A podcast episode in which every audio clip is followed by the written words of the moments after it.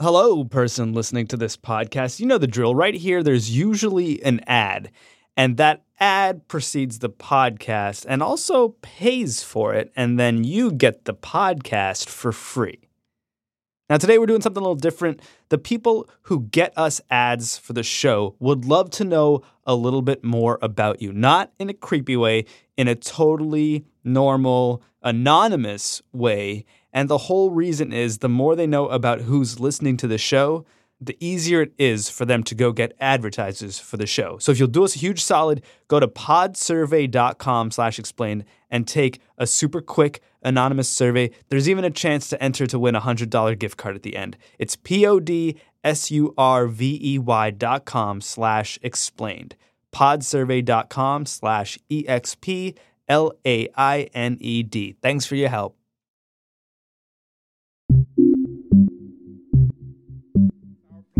Welcome you here.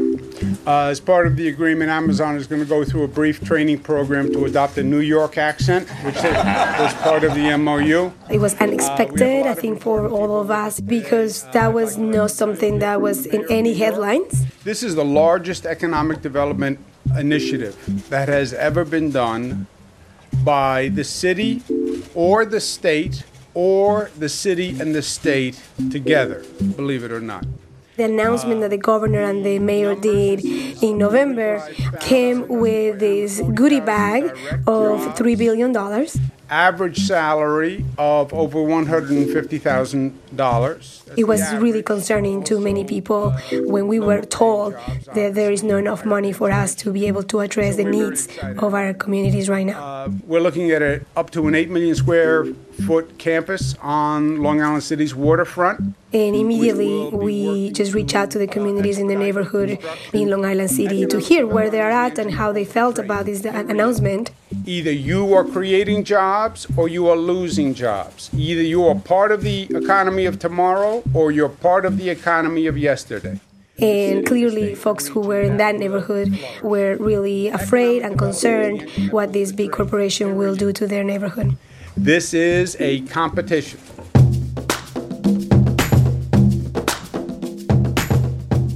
New York's governor, Andrew Cuomo, was right. This whole thing was a competition. Governor Cuomo had his eyes on other states, and activists had their eyes on him.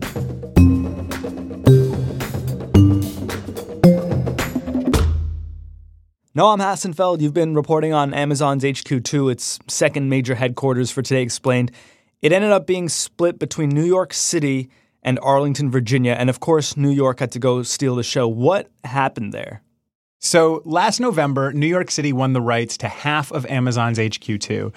It came with a promise of 25,000 new jobs for the city.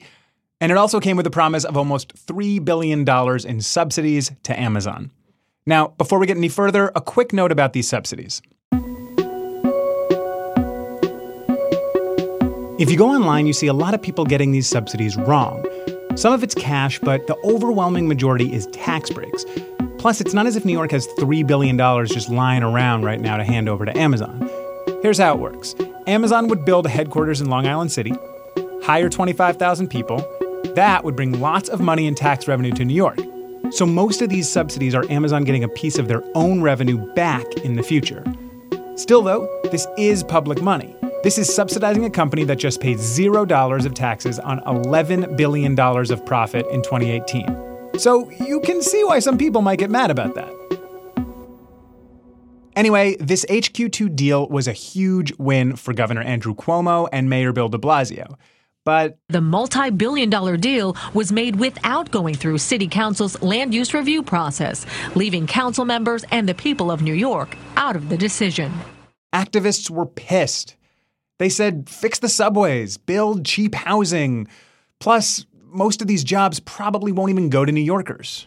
I mean, Amazon really had an opportunity here to sit down with the community, hear what the community has to say from the start. But no, they decided to go close doors. Maritza Silva Farrell is a labor organizer in New York, where we are a very progressive union city. And Maritza was not into these Amazon subsidies. Plus, she was worried about displacement in her community.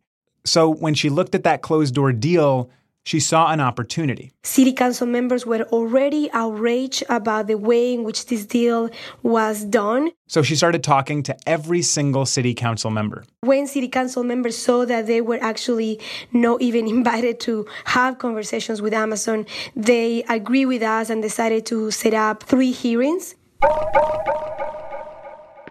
The Speaker of the Council, Corey Johnson, asked the question of the executives of Amazon. There are 5,000 employees that are currently working here in New York City for Amazon. Is that correct? Yes. How many of those employees are unionized? None, sir. None. Would you agree to uh, neutrality if workers at Amazon wanted to unionize? No, sir. We respect an You wouldn't agree to that? Correct, sir. We would not. Música And there is a lot of examples in which Amazon has already shown that they basically do not allow workers to uh, try any unionization progress. And they, as a matter of fact, show videos to their workers about why they shouldn't unionize. In this section, you will learn about the warning signs most commonly associated with early union organizing, as well as other warning signs that could indicate associate disengagement, vulnerability to organizing, or early organizing activity. So those values, we decided to just hone in on that. A council members really heard us. So there were hearings. So again, I asked this at the first hearing. Why do you need our money? There were protests at the hearings.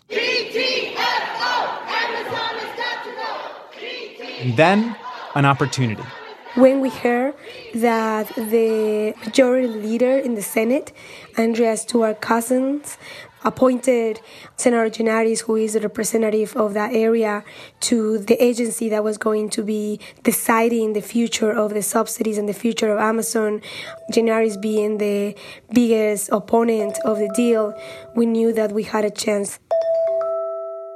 No, that's Mike Gianaris. Gianaris is a state senator representing Long Island City. As of last week, a majority of New Yorkers still supported the deal for HQ2, but Gianaris does not. He's quick to note that even just in the span of a month, from one poll to the next, the opposition grew by 10%. And what I've found is the more people are learning about this, the more the problem arises. He's actually one of the people who changed their mind. Back in 2017, he signed onto a letter with many other New York officials that invited Amazon to the city. But he started having second thoughts once the subsidies were announced without any input from the city council. The city council or the state legislature, for that matter, this was something that was agreed to with the governor and the mayor, and no other entities were involved. In fact, they went to great lengths to avoid the normal approval processes and hearings that would be required. Gianaris wanted to be a part of these negotiations. But once the deal was announced, he drew a hard line. I attempted numerous times to communicate with the head of our economic development agency here in New York, and I could not get a phone call returned. Then, when the deal was done and announced and presented as a fait accompli, at that point there was an outreach um, to have a meeting merely to explain to me what they had already agreed to.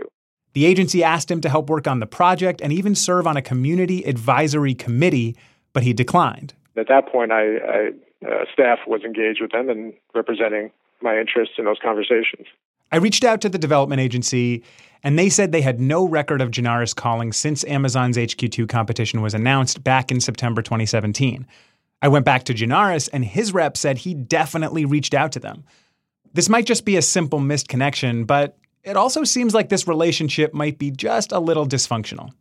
Anyway, as of two weeks ago, the deal was still very much on track. Then, Senate Leader Andrea Stewart Cousins made a bold call. The process was very, very flawed, and unfortunately, important stakeholders weren't brought in early enough. She wanted Gianaris' voice to be heard, so she appointed him to something called the Public Authorities Control Board. Pretty much every economic development project runs through the Economic Development Authority of the state. It's an obscure but pretty powerful board, and Gianaris getting nominated meant the positions of activists had gotten a step closer to power.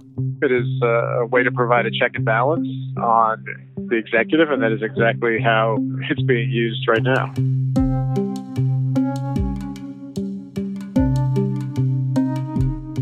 You think a tiny board with three voting members couldn't possibly hold up the biggest economic deal in New York history, I've got a certain football coach you should meet.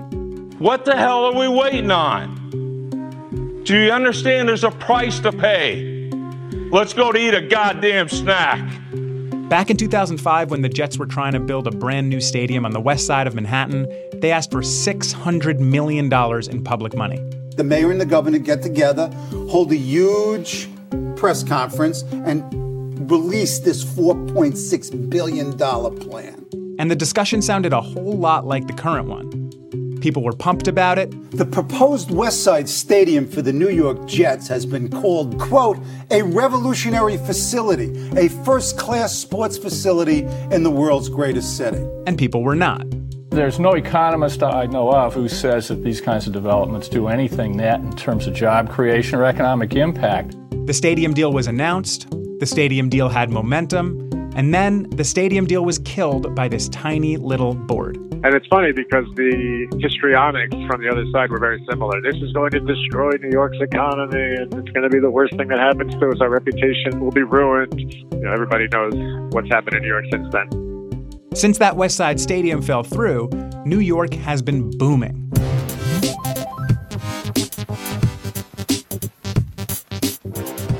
Was a lot of fanfare this morning as Mayor Bloomberg cut the ribbon to open the Barclays Center. The Google Hudson Square campus. You're looking live at One World Trade Center, the tallest and most expensive building in the Western Hemisphere. Overall, between 2009 and 2017, New York had its longest economic expansion in over 70 years. It was the type of city that could win the Amazon HQ2 bid. But Amazon took notice when Gianaris was appointed to the Public Authorities Control Board. And just one week later, before Gianaris even had a chance to do anything, Amazon says it will not be building a second headquarters in New York City. The decision comes after the retail and tech giant faced backlash from local leaders and residents. I was really disappointed to hear the news that Amazon wouldn't be coming to Long Island City. I think it's it's a real missed opportunity for New York and, and the broader economy here as well, quite frankly. Julie Samuels is the head of Tech NYC. It's a nonprofit that advocates for tech companies in New York. Right out the gate, you're talking about tens of thousands fewer jobs immediately. And that's not to mention the multiplier effect, uh, which many economists agree that uh, every high tech job comes with an additional five jobs in the neighborhood. For Julie, Amazon leaving New York is bad for three reasons.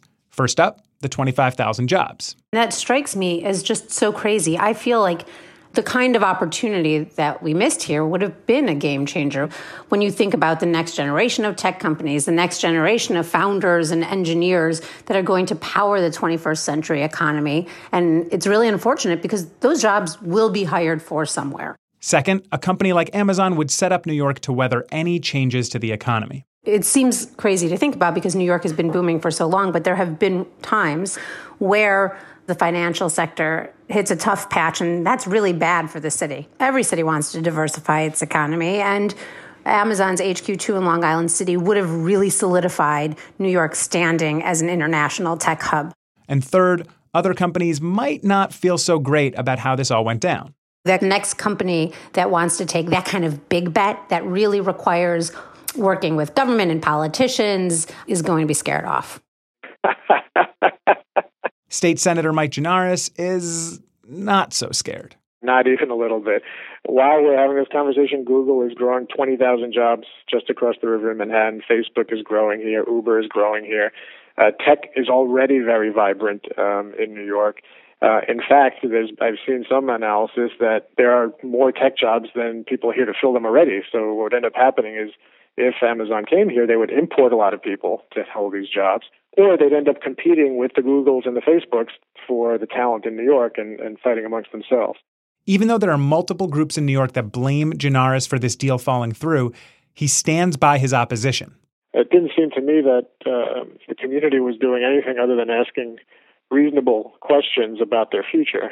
And rather than engage in a substantive dialogue about uh, what that would mean for Long Island City, Amazon went with the my way or the highway approach and, and they left.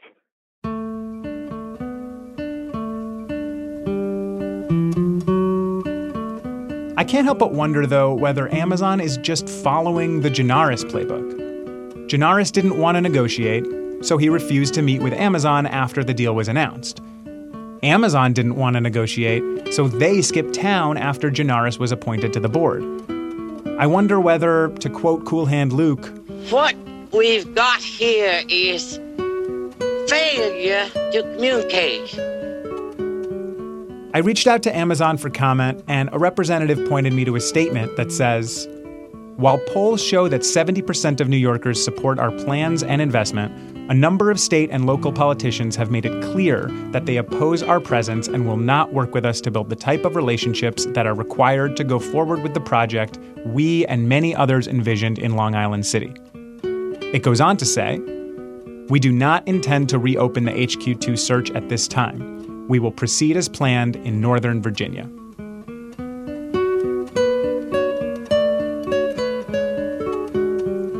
Northern Virginia's deal with Amazon has a lot of the same features as New York's. The deal was made behind closed doors, it involved a bunch of tax incentives, and it situates the company across the river from a whole lot of action. Noam crosses that river to find out why things are going a lot smoother in Northern Virginia after the break.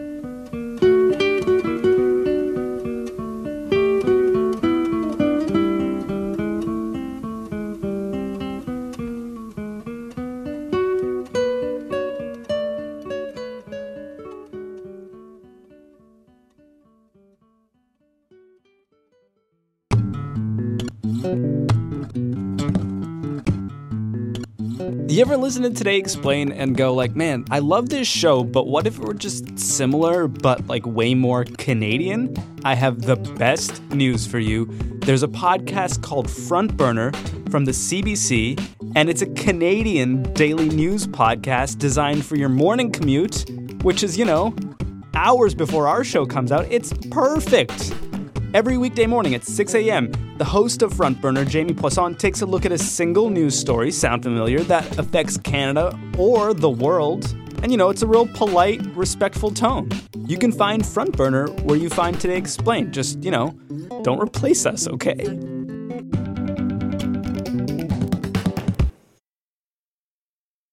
Today, today explain. It's Today Explained. I'm Katie Cristol. I'm a uh, member of the Arlington County Board. Actually, I ask you to do that one more time. Unfortunately. We are in too transit rich of an environment. You're going to have buses the whole time. That's such a very subtle, subtle humble brag. subtle, subtle brag. And you were also the board chair at the time this deal was approved, correct? I was. So I was board chair in 2018 uh, when Amazon made its announcement. I took a car out to Northern Virginia to see what Amazon's HQ2 might look like here.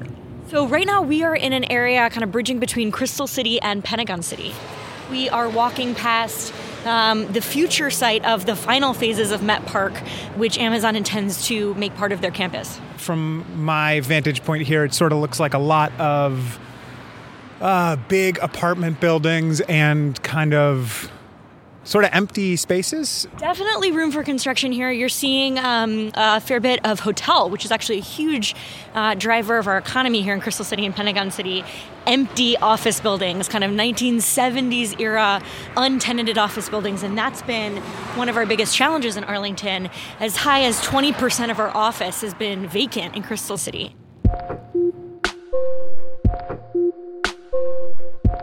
This is where the situation in Arlington diverges from New York. Arlington's got a lot of government jobs, and 15 years ago, a whole bunch of them were moved out of town because the rent was too high. So now you've got 8 million square feet of vacant office space in Arlington. It's expensive vacant office space, and it's quirky vacant office space, mostly big, 70s style government offices. These buildings are kind of unsuited for work being done today. So I know a lot of the property owners have struggled to lease them up as is, and they need to redevelop the properties in order to uh, get new tenants, and that's a really expensive proposition. Um, and so many of them have just sort of sat. But a bunch of vacant office space isn't the only thing that sets Northern Virginia apart from New York. It's also the subsidies. They came in, you know, way below many other bids. Greg LeRoy is the executive director of Good Jobs First. It's a research group that focuses on job subsidies. We know Pittsburgh's bid was 9.7 billion. We know right next door in Montgomery County, Maryland, 8.5 billion. St. Louis, 7.2 billion. Newark, 7 billion. And this is 0.75. 0.75 billion, as in 750 million. Compare that to the 3 billion in subsidies New York offered up. Virginia could offer less because they had all these advantages in addition to the vacant space. Arlington and Virginia were always in the catbird seat. Bezos is rehabilitating a lavish mansion here. I think they wanted to be in the political power center of Washington, D.C. Most of the company's profits have come from Amazon Web Services. And among its most profitable clients are the Department of Defense and the Central Intelligence Agency. And so, literally, they're going to be a stone's throw from the Pentagon and a short drive to Langley. Virginia has the space, it's got the perks, they were able to keep their incentive offer pretty low. Win win win, right? Wrong. You know that phrase, a rising tide raises all ships? Well, that only matters if you're already above water, and there are plenty of people in Arlington who aren't. Roshan Abraham is a member of Our Revolution Arlington. It's a political organization that came out of the 2016 Bernie Sanders campaign. There's not just one Arlington. There is the Arlington that's going to benefit from Amazon. These are the people who are already doing well. But there's another Arlington, the people from Spanish speaking communities, immigrant communities, black and brown communities, you know, working class communities. These are the people that the county board have done no outreach to we do tend to reach people who are more privileged. They're more likely to be homeowners, they're more likely to be white, they're more likely to be older. And we have to keep working, and we're not doing a good enough job the conversations we have overwhelmingly indicate that people don't support the HQ2 plan because they know what it means for them. It means displacement. We have to have strategies to add more committed affordable housing. Arlington and Alexandria are both committing to $15 million a year in money that will support the development of affordable housing. And one of the ways we know we could create more affordable units is to loan out more money from our Affordable Housing Investment Fund. That has been hard when we have had a budget deficit three years running. And so for Amazon to come in, to me, is much better than having one in five of our office buildings in Crystal City vacant, dragging down our tax base, are continuing to have this residential um, housing affordability problem, and not having the resources to help tackle it. I mean, that's several steps away but there will be people who are going to be impacted before any of those things can even start to happen.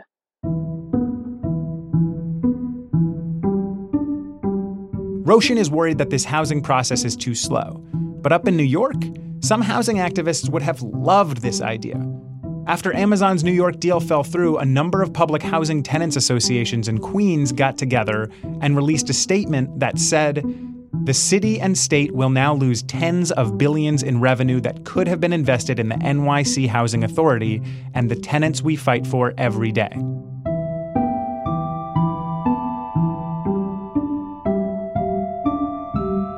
Regardless of what you think about the subsidies, New York has now missed out on a chance to have 25,000 new high tech jobs, as well as the massive tax revenue those jobs would bring. At the same time, many activists, politicians, and members of the public are celebrating the news out of New York as a David over Goliath victory. But maybe we don't need to think about it that way at all. There's a way of viewing the world which is that in every exchange, there is a loser and a winner. There's somebody who comes out ahead and there's a chump. And so if somebody is benefiting from a transaction or a policy, then that means you are losing. I really don't think that's right. But I do still believe there's such things as win wins. We have 8 million square feet of vacant commercial office building in Arlington. I think Amazon coming and locating jobs and filling 4 million of them and helping restore our tax base so that we can spend it on good progressive values. I don't think there's a loser or a chump in that situation. I think it's possible that both Amazon and Arlington County can win.